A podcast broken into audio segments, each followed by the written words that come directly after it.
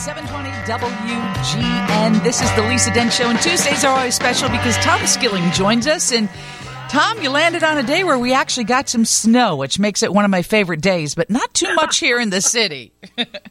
well, you know, how nice to hear that, Lisa. So many people say, ah, you know, snow, I could do without it. But it is kind of interesting to see the first snow of the season. It hasn't occurred or stuck up and down the lakefront. It's been snowing. But uh, the winds are coming off the 50 degree lake waters, so we've kept the air temperatures uh, above freezing. But you go a little bit inland, and they've had up to three and a half inches of snow in the Plainfield, parts of the Naperville area, and also around LaGrange. Uh, so it's kind of interesting the way it's laid out. Even though uh, some areas out there have gotten up to three, three and a half inches, most areas have had somewhere between five tenths of an inch to an inch and a half, and at Midway, it's seven tenths of an inch that's gone on the books, and nine tenths of an inch at O'Hare Field officially. So and that it's going to melt, right? It's just that type of wet snow that's going to be gone yeah. by tomorrow. In fact, it's melting right now. You know, Frank Wachowski, who measures the snow officially at Midway Airport, uses what's called a snowboard, which is a white board on which uh, the snow falls, and then Frank measures it there. He tells me that uh, it's all but melted on his snowboard, even though he's got about seven tenths of an inch that's come down out of this. So the temps have eased above freezing, and I think uh, the melting, even though there's falling snow, is going on around the area right now and probably will uh, do so the rest of the afternoon. I'll tell you the area that uh, may pick up some significant snow, and that is once the lake effect snow machine turns on over in parts of northwest Indiana and western lower Michigan. That's most likely to occur uh, later Wednesday morning and Wednesday afternoon and into Wednesday night, early Thursday. So they have a winter storm watch in effect from LaPorte County, Indiana, eastward into Berrien County and southwest uh, lower Michigan. And that's the area where once the winds turn northwest and bring the cold air off the warm lake waters, which will happen tomorrow and tomorrow night, they can pick up some additional snow. And we may get you know, we're going to have off and on snow tonight and tomorrow in Chicago, and in the darkness of the night, we may get some modest additional accumulations here in Northeast Illinois, but they're not going to amount to much more than a half an inch to an inch additional snowfall.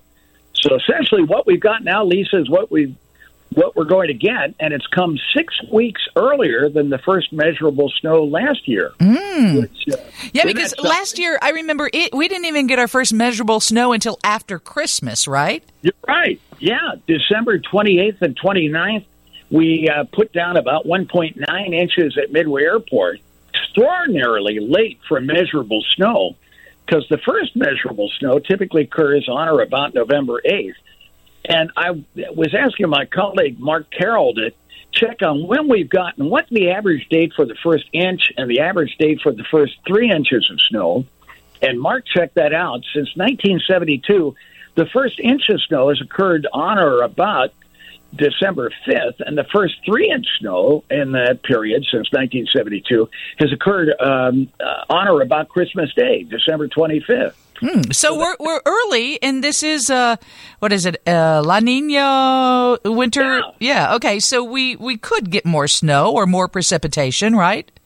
Yeah. La Nina winters tend to be wetter than average, but uh, not all of them produce their precipitation as snow. So it'll be interesting to see. And it's I'd also caution, even though this has come early. I think a lot of folks think, "Uh oh, you know, what's that mean for the winter?" It doesn't necessarily what happens in these early weeks of the cold season doesn't necessarily reflect on the cold season coming up. It can, but not necessarily. Uh, so we shouldn't draw too many conclusions yet. And, uh, and know, what about the, the temperatures? They feel like they've been warmer. Am I wrong about that? No, you are absolutely right. In fact, the month so far is running about eight degrees above normal. You know, we had an extraordinarily warm start to November right up through last Friday. And then the bottom dropped down. And since then, we've averaged about eight degrees below normal. And we've got some really chilly air by early season standards coming on Friday and Saturday. Um, that jet stream is going to blow right in from the uh, Arctic uh, out of Canada into the Midwest. And that'll deliver uh, daytime highs in the 20s uh, for Friday and Saturday And readings like that are almost 20 degrees below normal for this time of the year. Uh, fortunately, next week will stay cooler than normal going into it, but by later in the week, we ought to be a little above normal again, and then see another dump of cold air the following week. So um, we're in kind of a cool pattern here, but that's very different than what we started the month with around here. My pig gets a new house coming up, I would think maybe a week from, well, hopefully before Thanksgiving. And I'm telling you what, that cold weather, if we get Arctic air this weekend, she's going to be in the house because she does not like the cold weather. And my husband doesn't like her in the house, Tom. Would you like a pig in your house?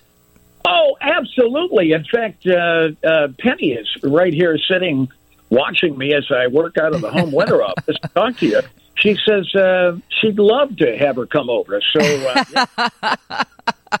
I love that about you. Tom Skilling, the most beloved meteorologist in Chicago from WGN TV, is on the Lisa Dent Show. It is brought to you by Permaseal Basement Systems. We're going to talk about the global population hitting 8 billion and more weather on the way next. 720 WGN. Terry Savage joins us after 4 o'clock. So if you have questions, send us a text at 312 981 7200. Everybody's always got questions because at this moment, everybody's worried about money, Tom.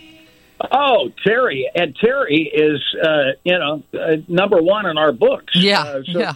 Interesting to hear what she has to say. So we are worried about it. Yeah, It's and have you had any problem finding a turkey? Because story after story says uh, turkeys are, you know, hard to find. They're very expensive. But every time I go to the grocery store, I see them, and they're always offering a deal. Have you had trouble seeing them, finding them? Do you even eat Yeah, turkey?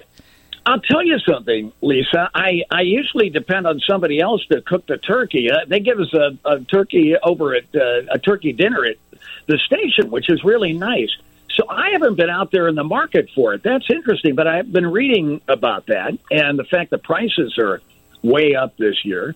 So, um, what have you found? Have you had trouble? No, I haven't. And I've been in some stores where, you know, they have something if you buy this ham, you get this turkey for a penny a pound. I I know the avian Wow. flu kind of played into the shortage of turkeys, but there just doesn't seem to be that big of a shortage and, you know, it looks that- like there's deals here and there. That would be, you know, that's good because what would Thanksgiving be without turkey? Although I know, you know, some people have hams and, and other things, but I don't know, turkey and Thanksgiving just seem to go together inseparably. They do. Hey, did you see the story today that today the world is hitting 8 billion people? Wow. 8 billion. Wow. And they say that we will hit 9 billion by 2037 and then the UN projects the global population will peak at about 10.4 billion in the 2080s and remain at that level until 2100, which I have not given 2080s or 2100 any thought whatsoever because there is not a chance I will be here. no, I'll tell you, you know, it does seem kind of abstract, doesn't it? Uh, you know, and yet what we do today affects, you know, what will affect future generations out, out at 2080. That's it's very interesting. You know, it's interesting. I remember in my climatology courses, I'm always saying, my professors saying that you know we've come to this incredible population during what appears to be one of the most stable eras in climate uh, on the planet. I, I think we take for granted the conditions we have, but of course, you know that that enables us uh, to have a water supply and a food supply, and there are changes going on. That's part of the reason why the, the climate issue is uh, of concern because the stability seems to have been shaken in some areas. You know, particularly the poor regions of the world. Um, and so it's very interesting. That's a lot of folks uh, to Yeah. have on the planet. Well, in India, and India added 180 million people, and they are set to surpass China as the world's most populate, populous nation next year. Wow. Yeah. I, you know, I'll, I'll tell you, it makes us appreciate wide open spaces, doesn't it? Oh, yes, it does. yes, it does. And and what's interesting in this story too is they say there are 8 billion people on earth today and we produce enough food to feed everyone, yet almost 830 million people face hunger every day. Isn't that funny? You know, it's it's kind of a distribution problem. You know, another fact that I've been watching with interest, uh, Lisa, they say that you know, about 1 billion new air conditioners will go online uh, because many of these areas are not air conditioned adequately. And so, as people become more affluent, they want uh, air conditioning. And as the temperatures warm, it becomes more and more uh, essential.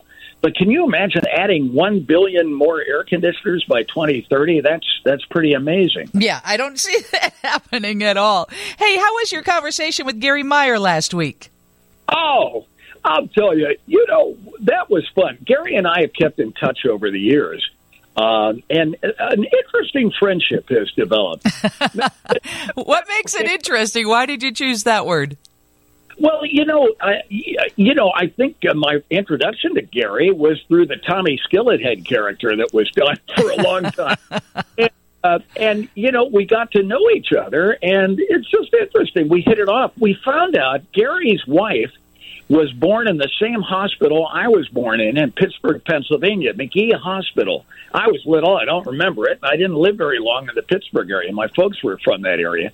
But um, Garry always kind of believed that things happen for a reason, that it's all laid out in the universe uh, ahead of time. And when he found out that he, his wife and I, Cindy and I, had been born in the same hospital, albeit in different years, he said, "See that we were supposed to meet. You know, this friendship was supposed to happen." He so he is just a joy. He really is. If you missed it, he joined Dave Plier. We're talking about radio icon yeah. Garry Meier joined Dave Plier last Friday night. He jumped on my show for about 15 minutes. We had a grand time, and then he kept promoting uh, the fact Tom Skilling's coming on my show. Tom Skilling's coming on my show, and of course, he well, called it his show. it's it's really funny, Lisa. I you know I always felt maybe I was getting in the way. And Garry said to me, "I want to have you on my show," and we'd end up talking about all manner of things uh, beyond weather. And and I said, "Look, Garry, you know, you're the captain of this ship. If I ever get to be an anchor, cut me loose. You know, I don't. he says, he says, no. He said, I like t- talking to you. So we uh, we started doing that, and it was a lot of fun. I I wish I'd heard you guys. I was working at the same time, so I didn't hear your your exchange with Garry, but he's a he's an interesting guy. He really is. He is. It was a lot of fun. So, all right, Tom, what do we have to look forward to? Let's recap it for anybody who might have just turned on the radio about, you know, the snow and what we can look forward to this weekend. Yeah, you know, Lisa, the big story is we'll have off and on snow. It's mixed with some rain along the lake this afternoon and tonight. I don't expect a huge amount of additional accumulation. It may look interesting at times, but we've moved above freezing and uh, we've d- dropped the um, winter storm advisory for southern parts of our area. So this stuff will come and go uh, today, tonight, and tomorrow.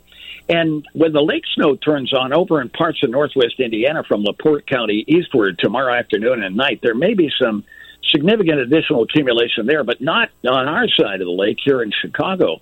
Uh, and then later in the week, the cold air hits. Boy, it's going to get windy and really cold. We're talking about highs only in the 20s on uh, Friday and Saturday uh, at a time of the year when mid 40s are normal. So those readings will be 20 degrees uh, below normal, and we'll probably have single digit wind chills parts of each of those days with nighttime lows in the teens. So keep the warm weather gear handy and then look for temps to kind of back off the coldest levels uh, later next week for a time.